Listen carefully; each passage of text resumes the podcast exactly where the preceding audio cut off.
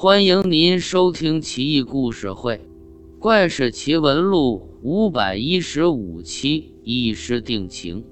唐玄宗开元年间，李隆基心怀戍边将士，下令宫中所有女子，上至嫔妃，下至宫女，都要亲手做一套棉衣，寄往边塞给戍边将士御寒。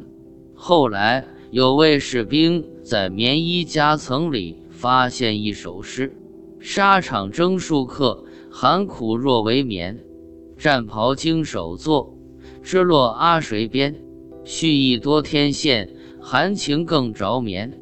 今生已过也，截取后深缘。”诗写的缠绵悱恻，感人至深。士兵看罢，感动得直哭，惊动了军官。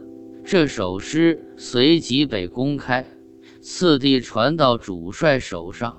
这可是扰乱军心的重大事件，而且棉衣都是宫里女人做的，这不是间接给皇上戴绿帽子吗？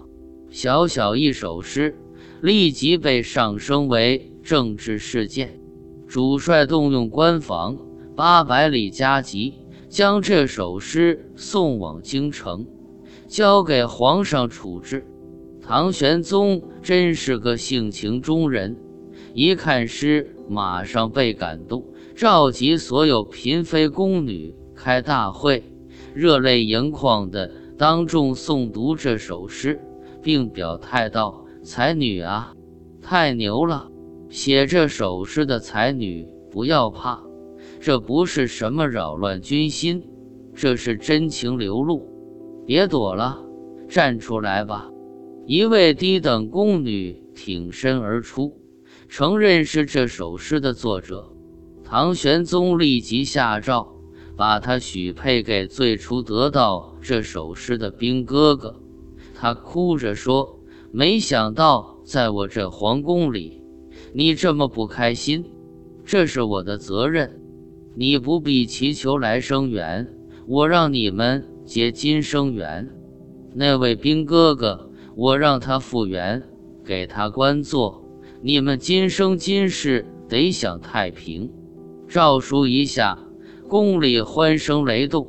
此事被传到边塞，戍边将士都感动得涕泗滂沱。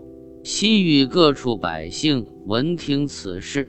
都感慨天可汗的宽仁厚道，开元盛世成为中国历史上最绚烂、最繁华、最荣耀的一幕，想必有其必然性。